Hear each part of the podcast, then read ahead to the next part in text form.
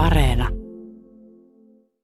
Olin lähdössä sitten pois sieltä. Hän, hän toivotti minulle hyvää matkaa ja sanoi, että toivottavasti voimme olla teidän kanssanne yhteistyössä tämän matkan jälkeenkin. Mä vähän ihmettelin sitä, että mitä tuo nyt niin tarkoitti. No toimittajat saa nyt kaikenlaisia tarjouksia ja myyntöjä, mutta sitten vasta paljon myöhemmin minulle selvisi, että siinä oli kysymyksessä tämmöinen tunnustelu siitä, että haluaisinko toimia yhteistyössä DDRn virkailijoiden ja, ja, ja, ja mahdollisesti näistä puhutaan näistä Stasin kiitisen listoista ja muista. Tässä kuusi kuvaa ohjelman jaksossa tutustumme Heikki Kastemaahan, joka on paitsi toimittaja ja taidekriitikko, myös opettaja, blogisti, wikipedisti ja wikimedisti. Erityisesti se, että mikä on wikimedisti, luultavasti selviää, kun pääsemme niin pitkälle. Tässä vaiheessa tiedän sinusta Heikki ainakin sen, että olet syntynyt Oulussa vuonna 1953 ja olet viettänyt koko elämäsi kuvien parissa niitä tutkien tai niitä avaten ja analysoiden. Joo, kyllä se pitää, pitää paikkansa. Tuota, olen kuva, visuaalisesti, kuvallisesti suuntautunut ihminen ollut, ollut koko elämäni. Mä oon opiskellut 70-luvulla taidetteellisessa korkeakoulussa, jossa koulutettiin siis tämmöistä kuin kuva-analyysiä. Siihen aikaan kuva, kuvaamataidon opetuksen laitos tai kuva, kuva, kuvataideopetuksen opettajat koulutettiin analysoimaan kuvia. Se johtui siitä, että Ruotsista tuli tämmöinen kuin build-analyys, kuva-analyysi metodi, jossa ideana oli se, että kun ihmisillä on paljon kuvia ympäristössä, niin heidän pitäisi niin kuin opettaa vähän niin kuin lukemaan tai ymmärtämään niitä kuvia. Ja, ja mä innostuin opiskeluaikana siitä, siitä hurjasti ja se oli, se oli vähän sellaista niin kuin kuvan salaisuuden tai kuvan mysteerin ratkaisemista tai tällaista. Ja siitä on ollut valtavasti hyötyä elämässäni. Minu, minusta tuli siis opettaja ja, ja toimittaja. Sitä ei kaikki ihmiset ehkä tule ajatelleeksikaan, että, että kuvissa olisi jotain salaisuuksia tulkittavaksi. Kuvat näyttäytyy hyvin itsestäänselvinä usein meidän edessä. Minkälaisia salaisuuksia ne on, mitä kuva-analyysin keinoin kuvista voidaan kaivaa esiin? se mun mielestä se tärkein kuva-analyysin, niin kuin se analyyttisen niin kuvan niin oleellisuus on se, että mikä siinä on oleellista ja tärkeää ja niin kuin semmoinen se, se kuvan niin kuin keskeinen sanoma. Tietysti näitä piilomerkityksiä, sivumerkityksiä voidaan sitten niin kuin myöskin saada selville, mutta niin kuin semmoinen, että tämä klassinen kuva, siinä niin kuin kirjoitetaan se kuva ulos, niin kuin kerrotaan, että mitä siinä sitten on hyvinkin, hyvinkin perusteellisesti. Käytännössähän me emme sillä tavalla todellakaan analysoi näitä kuvia sillä tavalla niin kuin perusteellisesti, mutta, mutta semmoinenkin olisi hyvä, joskus sitä, se olisi hyvä itse kukin niin ihmisen, ihmisten vähän harjoittaa tällaista arviointia. Niin, sanoilla ja kuvilla ei välttämättä ole itsestään selviä suoria yhteyksiä. Nyt me voidaan kokeilla, mitä se tarkoittaa käytännössä, jos me äh, siirrymme katsomaan ensimmäistä kuvaa. Ja äh, tässä ehkä heijastuu se, että minä en ole ollut tuolla paikalla, niin en tiedä tarkempaa kontekstia muuta kuin, että kuvasta katsoen siinä nähdään ää, ähm, ilmeisesti jokimaisema ja, ja siellä on ihmisiä rannalla kolme kolme ihmistä, ne, ovatko he peräti lapsia vai kuinka, ja sitten joku seisoo tuolla jäälautalla tuon seiväs kädessään. Näyttää siltä, että virta on kohtalainen. Näyttää suorastaan hieman synkältä ja vaaralliselta. Onko tämä kuva lapsuudestasi? Juu, se on tuota, mä olen siis syntynyt ja kasvanut Oulussa, Oulun kaupungissa, ja, mutta meidän perheillä oli sitten tämmöinen kesäasunto ja, ja, ja tämä joki, joka tässä kuvassa on taustalla, on Siikajoki, joka on semmoinen vajaa 6-70 kilometriä Oulusta. Sen joen niin varrella tuli, tuli sit lapsuuden, lapsuuden kesä ja, ja muitakin kokemuksia. Tässä on, tämä on kevät tulva, siinä lapset, tai kaksi siskoani ja, ja minä seisomme rannalla ja tuo mies, joka sitten seisoo tuolla joessa, on Jaska-niminen kalastaja, joka oli meille semmoinen hyvin tuttu. Hän, hänellä on kädessään tämmöinen todellakin tämmöinen keppi tai pitkä keppi ja hän lippoaa kevät siikaa. Siinä on semmoinen haavi, siinä se lippo on semmoinen kalastusväline, jossa, jolla sitten pyydetään siikaa. En muista sitten tuossa tilanteesta, että saiko hän sitten sitä siikaa vai saiko hän kaloja vai ei. Tämä, tämä kuva, varsinainen tarina tähän kuvaan on sellainen, että siinä mä haluan kertoa semmoisen asian, joka ei, liity, joka ei näy suoraan tähän kuvaan, mutta tämän kuvan ottajana, ottajana on minun veljeni Pekka – ja, ja hän harrasti valokuvausta ja hän on muistaakseni itse kehittänyt tämän sitten aikoinaan. Pekka oli minua neljä vuotta vanhempi henkilö. Ja, ja hän oli, minun voisi sanoa, että neljä vuotta viisaampi tietysti aina. Ja, ja tuota, muistan sellaisen varhaislapsuudesta semmoisen hetken, kun me asuimme Oulussa kerrostalossa ja, ja sitten nukuimme Pekan kanssa – samassa, samassa huoneessa ja hän eräänä iltana hän sanoi minulle, että minäpä nyt Heikki kerron sulle, miten taskulamppu toimii. Ja hän selosti, että taskulamppu on semmoinen, siinä on semmoinen kotelo ja siinä laitetaan patteri ja, ja sitten siinä patterissa on virtaa ja sähköä ja mä yritin kertoa, että mitä, mitä se tarkoittaa se virta. Ja, mutta mutta hän sanoi vain, että hän kertoo tämmöisen yleisperiaatteen, että hän kertoo sitten myöhemmin tämän sähkön. No sitten se sähkö, sähkö menee niin kuin tämmöiseen lamppuun ja se lamppu on semmoinen lasi, lasipallo, jossa on tyhjiö, jossa on ohut, ohut tuota rautalanka ja se, kun se, se virta menee sinne lamppuun, niin se valo syttyy. Ja tuota, mä olin todella nuori ja mä muistan sen illan, kun, kun tuota, veljeni oli kertonut siitä, että miten taskulamppu toimii ja minä käsitin tämän asian. Ja mä jotenkin niin kuin vaistosin, että tämä on sellaista niin kuin vähän korkeampaa tietoa, sellaista tietoa, joka ei, ei aivan niin kuin minun ikäiselleni vielä ehkä kuulu tietää, mutta minä, ja olin myös tietysti onnellinen ja iloinen ja tyytyväinen siitä, että veljeni oli kertonut sen ja kiitos vaan veljelle Pekalle, joka asuu nykyään tuolla Espoossa, että kerroit minulle, että miten taskulamppu toimii. Niin, hän siis oli kiinnostunut valokuvauksesta, mutta valokuvaukseenhan tuo valo liittyy läheisesti ja, la- ja taskulampussakin tietyllä tapaa ollaan samojen ilmiöiden kanssa tekemisissä. Koitko valaistumista tuona hetkenä? No se oli tavallaan tämmöinen vala, pienen lapsen ja myöskin tämmöinen niin tietäminen, tie, niin kuin jonkun asian tietäminen tai ymmärtäminen. Se on mulle tullut sitten myöhemmin elämässä hyvin tärkeäksi asiat ovat selitettävissä ja, ja, ja havainnollistettavissa. Minkälainen ää, lapsuuden ympäristö oli tuo Oulun keskusta? No se oli, me asuttiin äh, yhdessä vaiheessa asuttiin semmoisessa hyvin kor- aika kahdeksankerroksisessa kerrostalossa, jossa oli valtavan paljon lapsia ja se oli hyvin sosiaalinen ja erityisesti muistan lapsuudesta niin kuin tämmöisen Meillä oli piha, tasainen asfalttipiha, jossa sitten pyörillä värkättiin ja, ja tämä polkupyörä kokemus lapsuudessa ja nuoressa tuli sitten mulle, mulle niin kuin myöhemmässä aikuisiässä myöskin hyvin tärkeäksi. Harrastan polkupyöräilyä yhä edelleen. Onko siinä polkupyöräilyä harrastamisessa jotain oululaista? Olen joskus siellä käydessäni huomannut, että ihmiset talvisinkin pyöräilevät ahkerasti Oulun keskustassa. Juu, se on, Oulu on vanha pyöräilykaupunki. Se, se pitää paikkansa myöskin tämmöiset muut kuin niin sanotaan, pyöräilyalan harrastajat, tavalliset työntekijät, työ, työläiset ihmiset työ, työssä käyvät voivat pyöräillä keskellä talveakin siellä ja ollaan tunnettu maailman kuuluu myöskin ollut, ollut jo kauan aikaa tästä pyöräilyverkostostaan. Olemmeko valmiit ottamaan esille toisen kuvan? Sopii. Siinä nähdään rakennus, jossa on hyvin kauniit mittasuhteet ja hyvin pelkistetty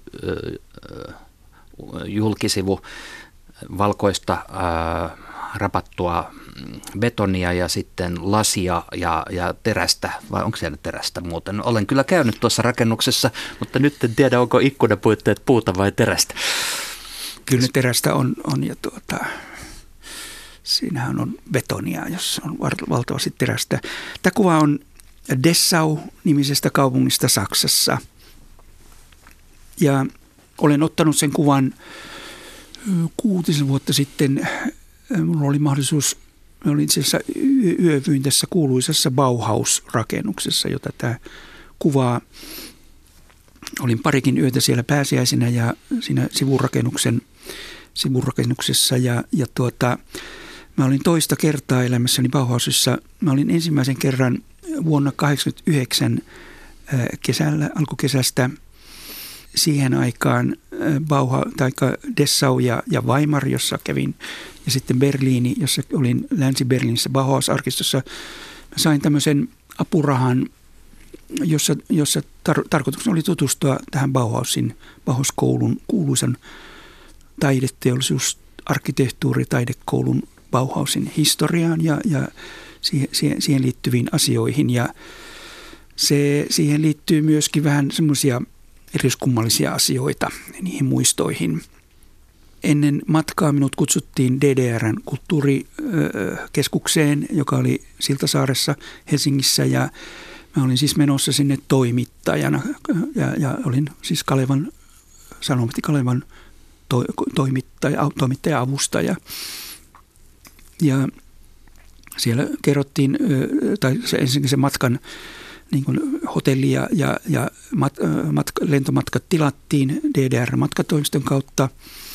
Ja hänen kerrottiin niin nämä, nämä yksityiskohdat sitten tästä matkasuunnitelmasta. Ja, ja tuota selostettiin ja, ja minä kerroin sitten niin kuin näitä, näitä niin kuin matkan tarkoituksia avoimesti. Muistan vaan sitten sellaisen yksityiskohdan, kun tämä lehdistöattasia tai kulttuuriattasia, joka siellä, jonka kanssa keskustelin, niin olin lähdössä sitten pois sieltä. Hän, hän toivotti minulle hyvää matkaa ja sanoi, että toivottavasti voimme olla teidän kanssanne yhteistyössä tämän matkan jälkeenkin. Mä vähän ihmettelin sitä, että mitä tuo nyt niin tarkoitti. No toimittajat saa nyt kaikenlaisia tarjouksia ja myyntöjä, mutta sitten vasta paljon myöhemmin minulle selvisi, että siinä oli kysymyksessä tämmöinen tunnustelu siitä, että haluaisinko toimia yhteistyössä DDRn virkailijoiden ja, ja, ja, ja mahdollisesti näistä puhutaan näistä Stasin kiitisen listoista ja muista. No mä vaan siinä totesin, että siihen aikaan, että mä olin itsenäinen freelance-toimittaja ja ei mun tehtävääni kuulu niin kuin jonkun valtion niin kuin kulttuurilähetystön tai niin kuin asioita ruveta hoitamaan Suomessa, että vähän sillä tavalla ehkä vähän tuohduinkin siitä, että minkä takia tuommoisia asioita esitetään. Eihän siitä tietysti mitään, mitään tullut, mutta, mutta muistan sen, sen muiston. Tästä itse kuvasta ja Bauhaus-kokemuksista todellakin koin, siis DDR valtionahan lakkasi olemasta noin puoli vuotta myöhemmin. Mitään sellaisia niin kuin, piirteitä siitä, että tämä valtio eli viimeisiä aikoja, niin en, en havainnut. Asuin siis Berliinissä, Itä-Berliinissä ja päivittäin kuljin Länsi-Berliinissä Bauhaus-arkistossa ja tutkin tätä ajettani. Joka päivä kuljin äh, Länsi-Berliinistä Itä-Berliiniin, niin, niin siellä, siellä jos Friedrichstrassen katakombeissa, kellareissa, niin ihmiset pantiin jonoon kansallisuuksien ja, ja alkuperiensä mukaisesti eri tavalla.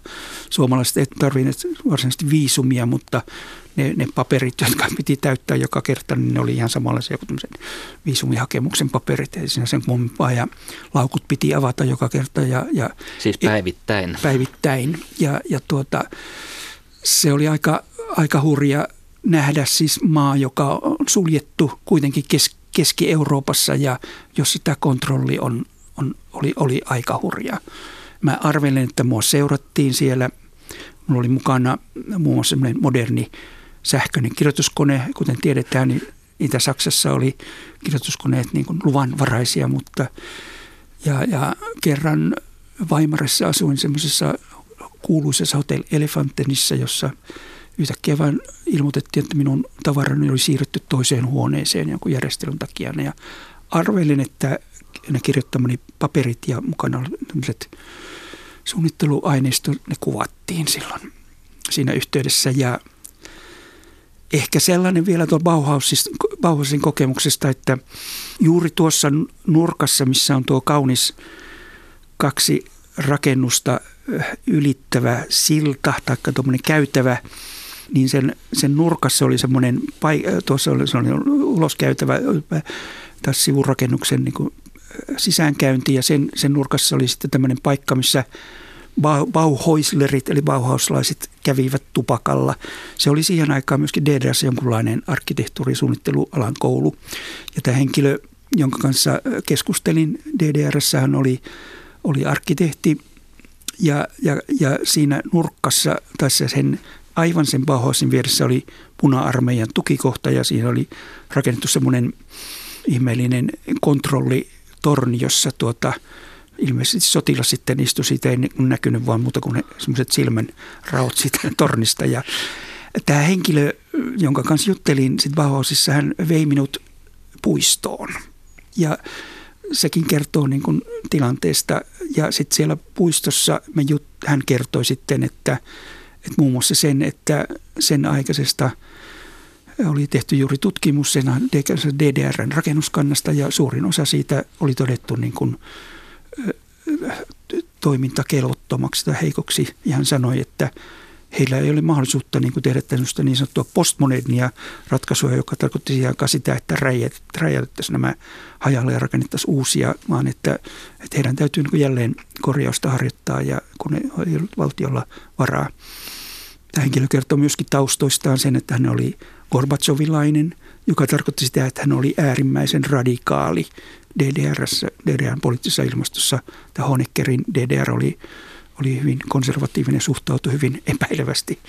Sanoit, että hän vei teidät puistoon keskustelemaan. Johtuuko se siitä, että puistoissa ei ole mikrofoneja? Totta kai. Se oli, se oli niin kuin, en tiedä oliko Bauhausissa, mutta siellä siis DDR oli maa, jossa kaikki ta, tavallaan tarkkailivat toisiaan. Melkoinen kontrasti sikäli, että Bauhaus tunnetaan tällaisen uuden ajattelun ja äh, tavallaan inhimillisen henkisen vapauden äh, tavallaan äh, areena ja, ja sitten, että sen kohtaloksi tuli joutua hyvin suljetun yhteiskunnan niin kuin ympäröimäksi. No, tämä Bauhausin historia on hyvin värikäs ja, ja Bauhausin loppu sitten 30-luvun alussa – kun, kun natsit tulivat valtaan. Se toimi siis aluksi Weimarissa ja sitten tässä Dessaussa, tässä kuulussa rakennuksessa. Sieltäkin se sitten lopetettiin ja se yritti toimia sitten vähän aikaa Berliinissä vielä kolmannen kerran. Mutta sitten, sitten kun todettiin, että se oli liian, äh, siis tämä, tämä kansallissosialistinen äh, hallinto teki sen toiminnan niin kuin vaikeaksi.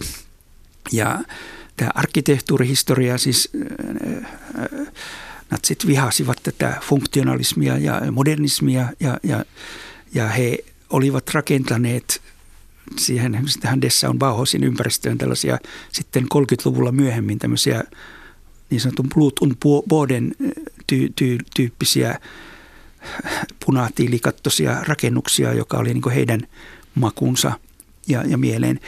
Bauhaus-rakennusta on käytetty eri, käytettiin erilaisiin tarkoituksiin – muun muassa SS-upseerien koulutukseen Natsi-Saksassa ja sitten DDRssä myöskään sitä ei kauheasti arvostettu sen takia, että vielä Stalinin, Stalinin aikaan tämä us, usklassinen tai klassinen arkkitehtuuri oli siellä muotia. Kuusi kuvaa ohjelmassa on siis tällä kertaa haastateltavana taidekriitikko, toimittaja ja niin edelleen Heikki Kastemaa. Ja nämä kuvat, joista me puhumme, niitä voi katsella internetin äärellä osoitteessa yle.fi kautta kuusi kuvaa. Kolmas kuva on Kiinasta, Pekingistä. Siinä on taustalla rakennus, jossa on puheenjohtaja Maon kuva ja punaiset liput heiluvat, mutta kaiken tämän edessä olet sinä, tuollaiset pyöräilyhenkiset aurinkolasit päässä ja päässä keltainen lippalakki, jossa lukee Le Tour de France, eli siis Ranskan ympäriajoon viittava lippalakki. Olet vienyt palasen Ranskaa Kiinaan. Joo, tämä oli tuota Pekingin ympäriajo, ehkä enempikin. Tota, se oli 2017 syyskuussa, kun, kun matkustin Pekingiin ja, ja otin mukaani polkupyöräni. Se oli, mun pyörä on semmoinen taittuva runkoinen pyörä, jossa, jonka saa, saa pakattua tuommoiseen matkalaukkuun. Ja, ja kun olin aamulla saapunut Pekingiin, niin, niin tuota, pakkasin pyöräni laukusta ja, ja hyppäsin pyörän satulaan ja lähdin pyöräilemään. Ja ajattelin, että mä ensin menen tähän kuuluisaan ää, taivaallisen rau, au, rauhan aukion reunalla olevaan kielletyn kaupungin pää, pääporttiin tai eteläporttiin ja käyn, käyn niin katsomassa sen, sen kuuluisan paikan. Tuo, tuo tilanne, jossa otin tuon kuvan, niin se oli sellainen, että pysähdyin tai pystyin pysähtymään siihen aivan pieneksi hetkeksi. Siis otin sen kännykällä sen kuvan ja, ja, ja tuota, siinä, siinä oli semmoinen niin pyöräkaista, joka oli aika kapea tuossa museon edessä. Siinä oli paljon ihmisiä niin edustalla, mutta tämä pyörätie oli suhteellisen kapea ja siinä vartijat tai poliisit koko ajan niin huusivat, että menkää eteenpäin, menkää eteenpäin, että siihen ei saa pysähtyä niin kuin, kun monet ihmiset halusivat tietysti pysähtyä ja katsoa tätä kuuluisaa maisemaa. Ja, ja aivan sekunnin, sekunnissa pysähdyin ja otin tuosta... Tämä on siis selfie. Tämä on selfie, tämmöinen poserauskuva. Ja tota, toisesta kuvasta, joka, joka liittyy tähän Mao Tse-tungin kuvaan, niin siitä sain selville, että sehän on tämmöinen jäännös vanhasta ajasta ja se muun muassa oli nyt kerran vuodessa suurin piirtein se uusitaan. Se ei kestä tuota ilman, ilman niin kuin saasteita ja, ja siinä on erikoistuneet taiteilijat, jotka jotka aina sitten maalaavat tämän uuden kuvan. Se, se vaihdetaan yöllä ja, ja tuota, Sen ei sovi antaa haalistua. Ei, ei, ei, eikä, eikä niin kuin suttaantua. Tai, taitavat kuvan analysoijat osaavat sanoa tuosta sinisestä tausta, maun kuvan sinisestä tausta tai väristä, että, että kuka se on, milloin se on uusittu ja, ja, ja ehkä kuka se on maalannut. Tämä aluehan on yksi maailman tarkimmin vartioituja alueita, myöskin tuo taivaallisen rauhan aukio. Siellä on, on tuota hyvin tarkka, tarkka vartiointi, että mitään, mitään niin kuin häiritsevää tai niin kuin hankaluutta siellä ei, ei synny. Siellä on sekä siviililukuisia vartioita että, että sitten sotilaita ja poliiseja. Mun tarkoituksena, matkan tarkoituksena Pekingin oli, oli tutustua Pekingin biennaaliin, jos, joka oli silloin Kiinan kansallismuseossa. Se biennaali oli, oli aikamoinen pettymys.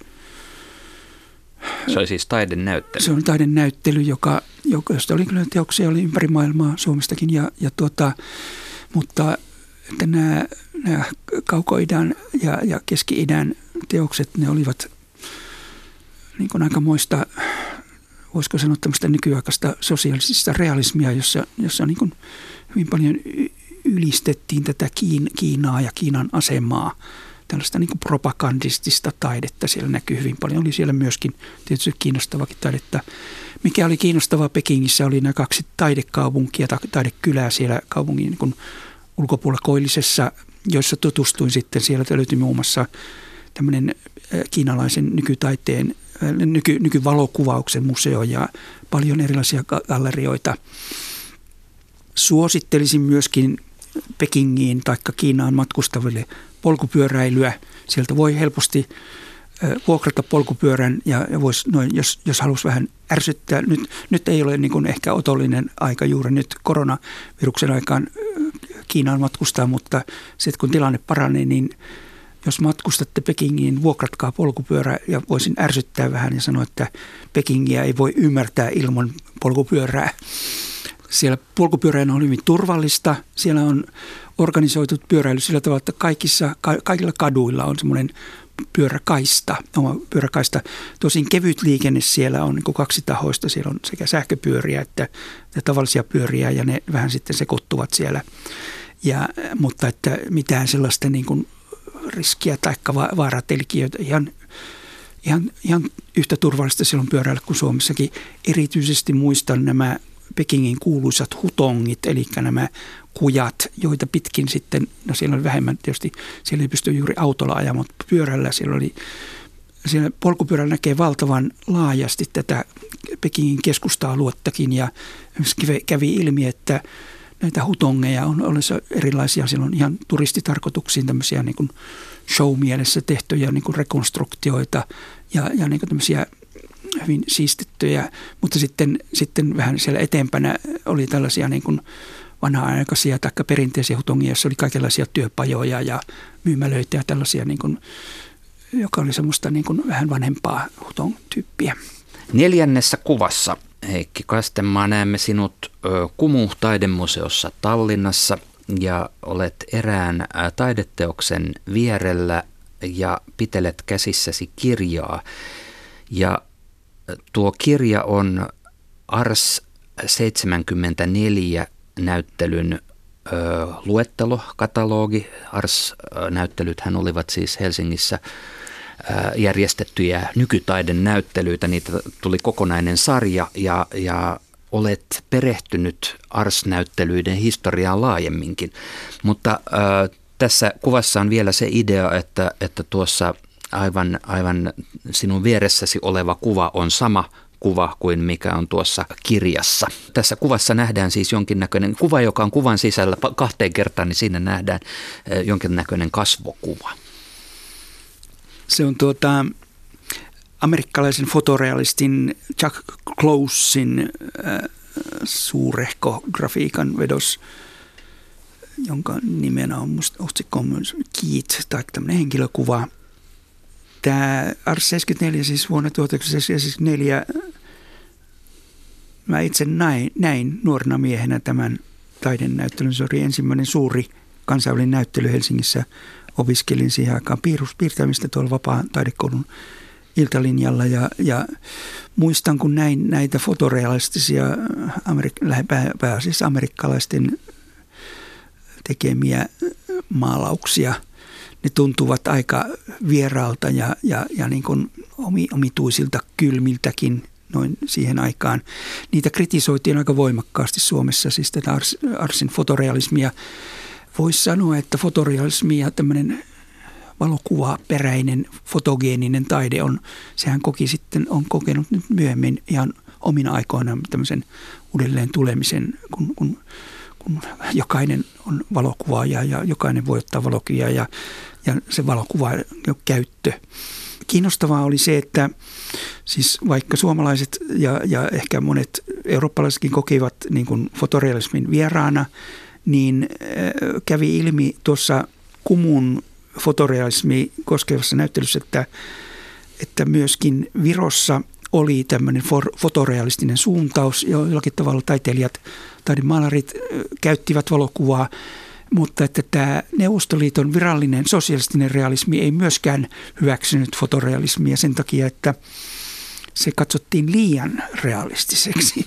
Ja, ja tuota, siinä on tämmöinen hassu piirre. Mä osallistuin Kumussa semmoiseen konferenssiin, jossa käsiteltiin tämä kylmän sodan aikaista taidetta ja kulttuuria ja se oli, se oli tavattoman antoisa. Mä kerroin myöskin tästä Ars 74 niin kuin historiasta sen taustoista ja siinä, siinä oltiin sellaisessa tilanteessa, että siitä haluttiin tämmöistä niin kuin idän ja lännen taiteen vuoropuhelua, mutta sitten, ja, ja sitä valmisteltiin aika pitkälle myöskin DDRssä ja Neuvostoliiton kanssa, mutta sitten viime kädessä sekä Neuvostoliitto että DDR kieltäytyivät osallistumasta tähän arsnäyttelyyn. Mun arvion mukaan se johtui siitä, että neuvostoviranomaiset arvioivat, että tämä, siis sen aikainen heidän sosiaalisesti realismi, että se ei, se ei oikein olisi ollut kilpailukykyinen länsimaisen aikaisen taiteen kanssa ja, ja niin kuin semmoinen, sen, sen semmoinen niin kuin jälkijättöisyys ja, ja taaksepäin katsova ilme, niin ei, ei ollut sopivaa länsimaisen nykytaiteen kanssa silloin, siihen aikaan. Niin fotorealismissahan oli kyse siitä, että pyrittiin maalaamaan äh, kuin valokuvattaisiin, että jopa, jopa valokuvan todellisuus, illuusion ylittäviä kuvia. Mistä se johtuu, että, että siihen sitten suhtauduttiin suomalaisessakin taidekentässä esimerkiksi epäillen? Mistä siinä oli kyse? Arvelisin, että siinä on kysymys siitä sellaisesta kun äh, ideasta, että haluttiin niin erottaa valokuva ja valokuvataide ja, ja, ja, ja tämmöinen taidemaalaus tai perinteinen kuvataide. Vielä se, semmoinen niin kuin sen erottaminen oli, oli silloin vielä, vielä niin kuin yleistä, myös muualla kuin Suomessa ja, ja sehän sitten voisi sanoa, että valokuva ja, ja, ja kuvataide sitten yhtyvät vasta, että 10-20 vuotta myöhemmin, ehkä 90-luvulla niin ruvettiin näkemään esimerkiksi valokuvia samoissa taidenäyttelyssä maalausten kanssa niin kuin samoilla seinillä. Ja tota, se, on, se on kummallinen ilmiö. Sitä on ehkä vaikea ymmärtää tänä päivänä – kun, siis ei, ei haluttu, että puurot ja vellit menevät sekaisin. Joo, jotain tällaista. Ja, ja niin kuin katsottiin, että jos, jos taiteilija tekee kuvan, maalaa kuvan valokuvan mukaan, niin se on, siinä on jotakin semmoista niin kuin halpahintaista tai niin kuin jotain huonoa tai hankalaa tai ei toivottavaa. Jos siirrymme viidenteen kuvaan, näemme tuossa kuvassa afrikkalaisen näkymän. Siinä on ö, jonkinnäköinen koululuokka. Ensimmäisenä äh, silmiini osuu tässä kuvassa hyvin kaunis ja pehmeä valo, joka tulee tähän koululuokkaan. Se näyttää siltä, että tämä on osittain ulkotilaa tai että, että siinä ei näky ikkunalasia, vaan enemmän tuonne niin kuin varjostava, aukotettu julkisivu, mutta hyvin kaunis, kaunis valon sävy.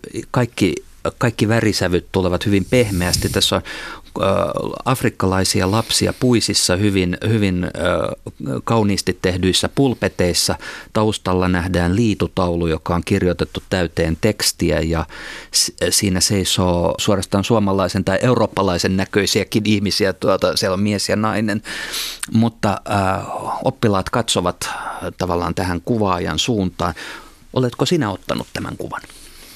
Juu, se on minun ottamani kuva Beninissä, Beninin tasavallassa Länsi-Afrikassa, jossa olen ollut kaksi kertaa Villa Karo stipendiaattina. Siis Villa Karo on afrikkalais-suomalainen kulttuurikeskus ja, ja, ja residenssi.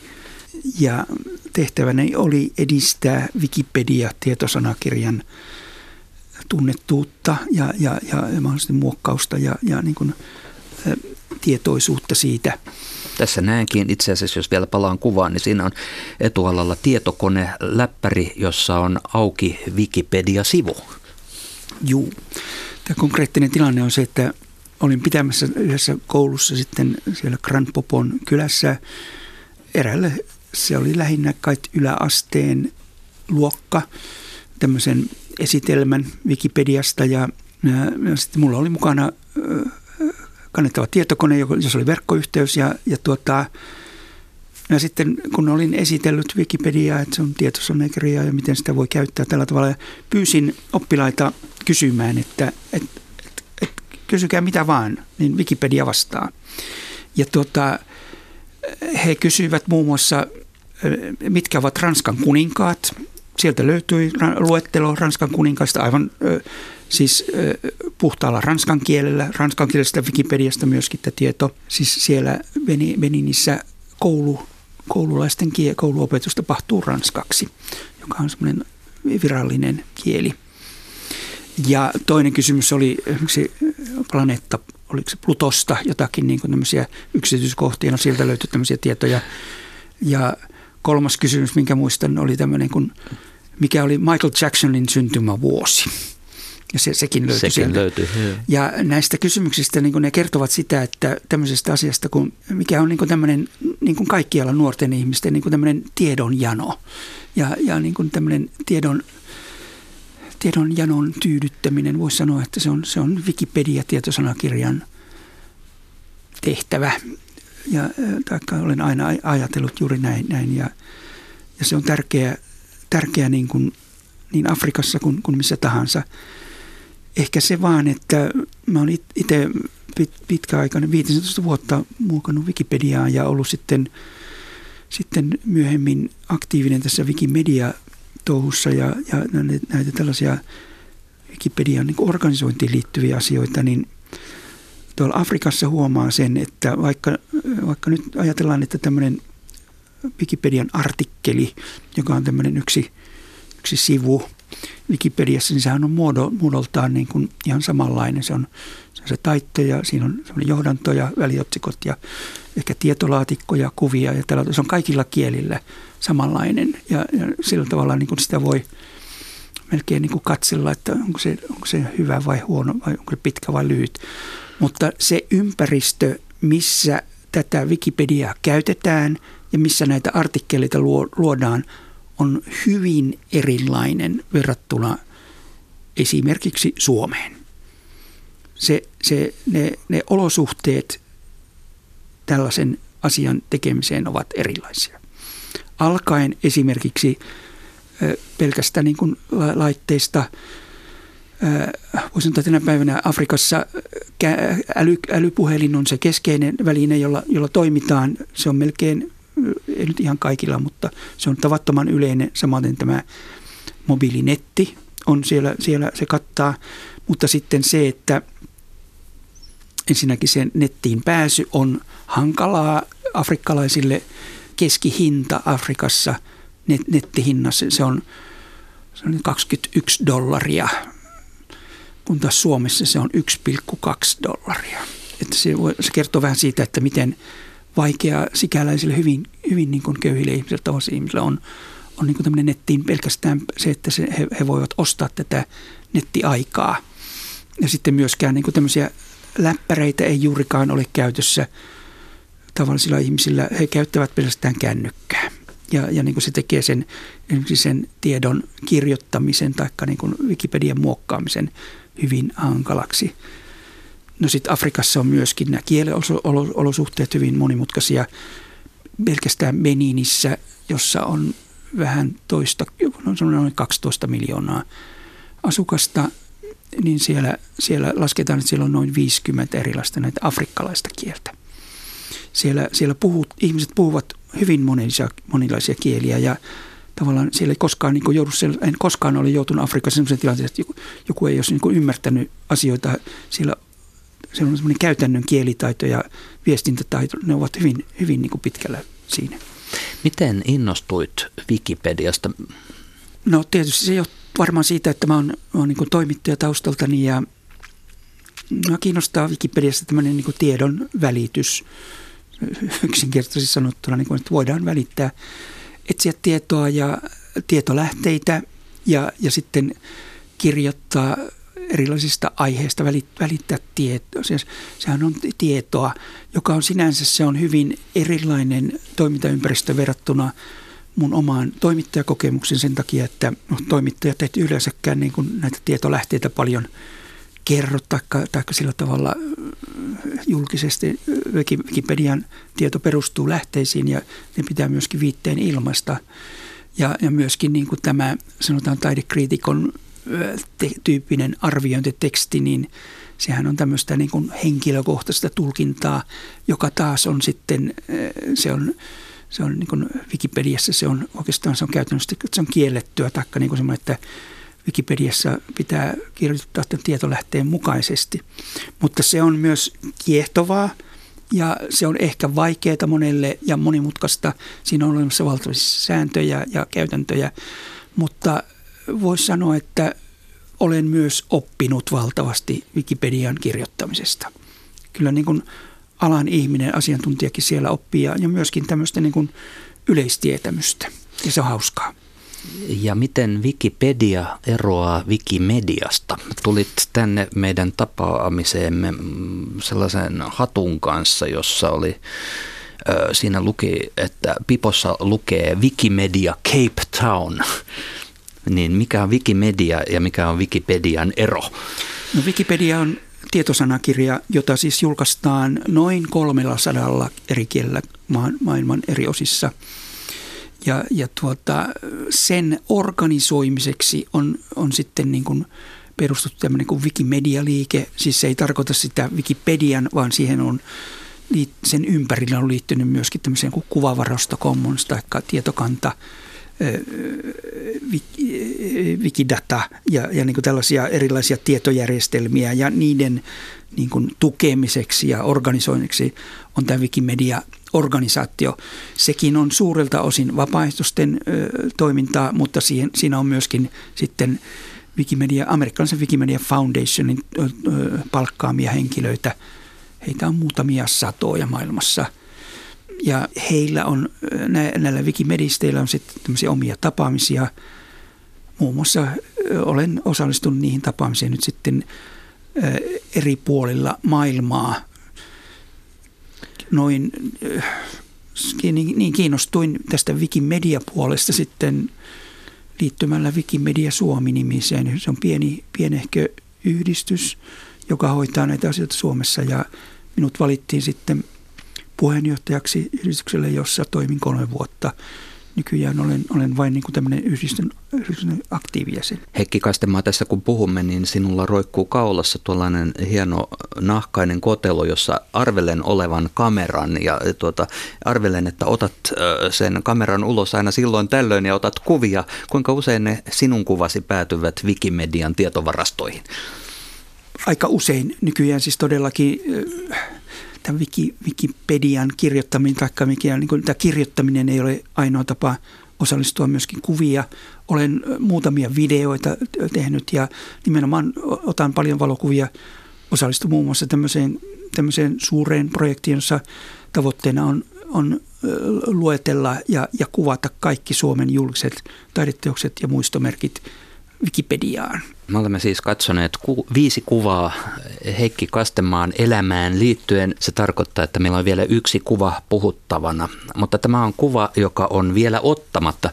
Jos suljet silmäsi ja kuvittelet tämän kuvan, niin mitä näet? Tämä kuva on otettu Afrikassa, kuten tämä viimeinen, viimeinenkin oikea kuva. Afrikkalaiset luovat siinä itse tietoresursseja – Eli he, he niin muokkaavat e- esimerkiksi Wikipediaa tai kirjoittavat kirjoja tai taikka runoja tai saattavat valokuvata. Ja siis ideana on se, että afrikkalaiset loisivat itse omia tietoresursseja ja, ja sisältöjä. Tuo tietoresurssien niin kuin vähäisyys siellä, siellä niin kuin on paljastunut mulle, että se, ne ovat kehittyviä, voimakkaasti kehittyviä maita, joissa tietolähteitä on huomattavasti vähemmän kuin, kuin verrattuna näinkin pienen maahan kuin Suomeen ja pie, pieneen kielialueeseen.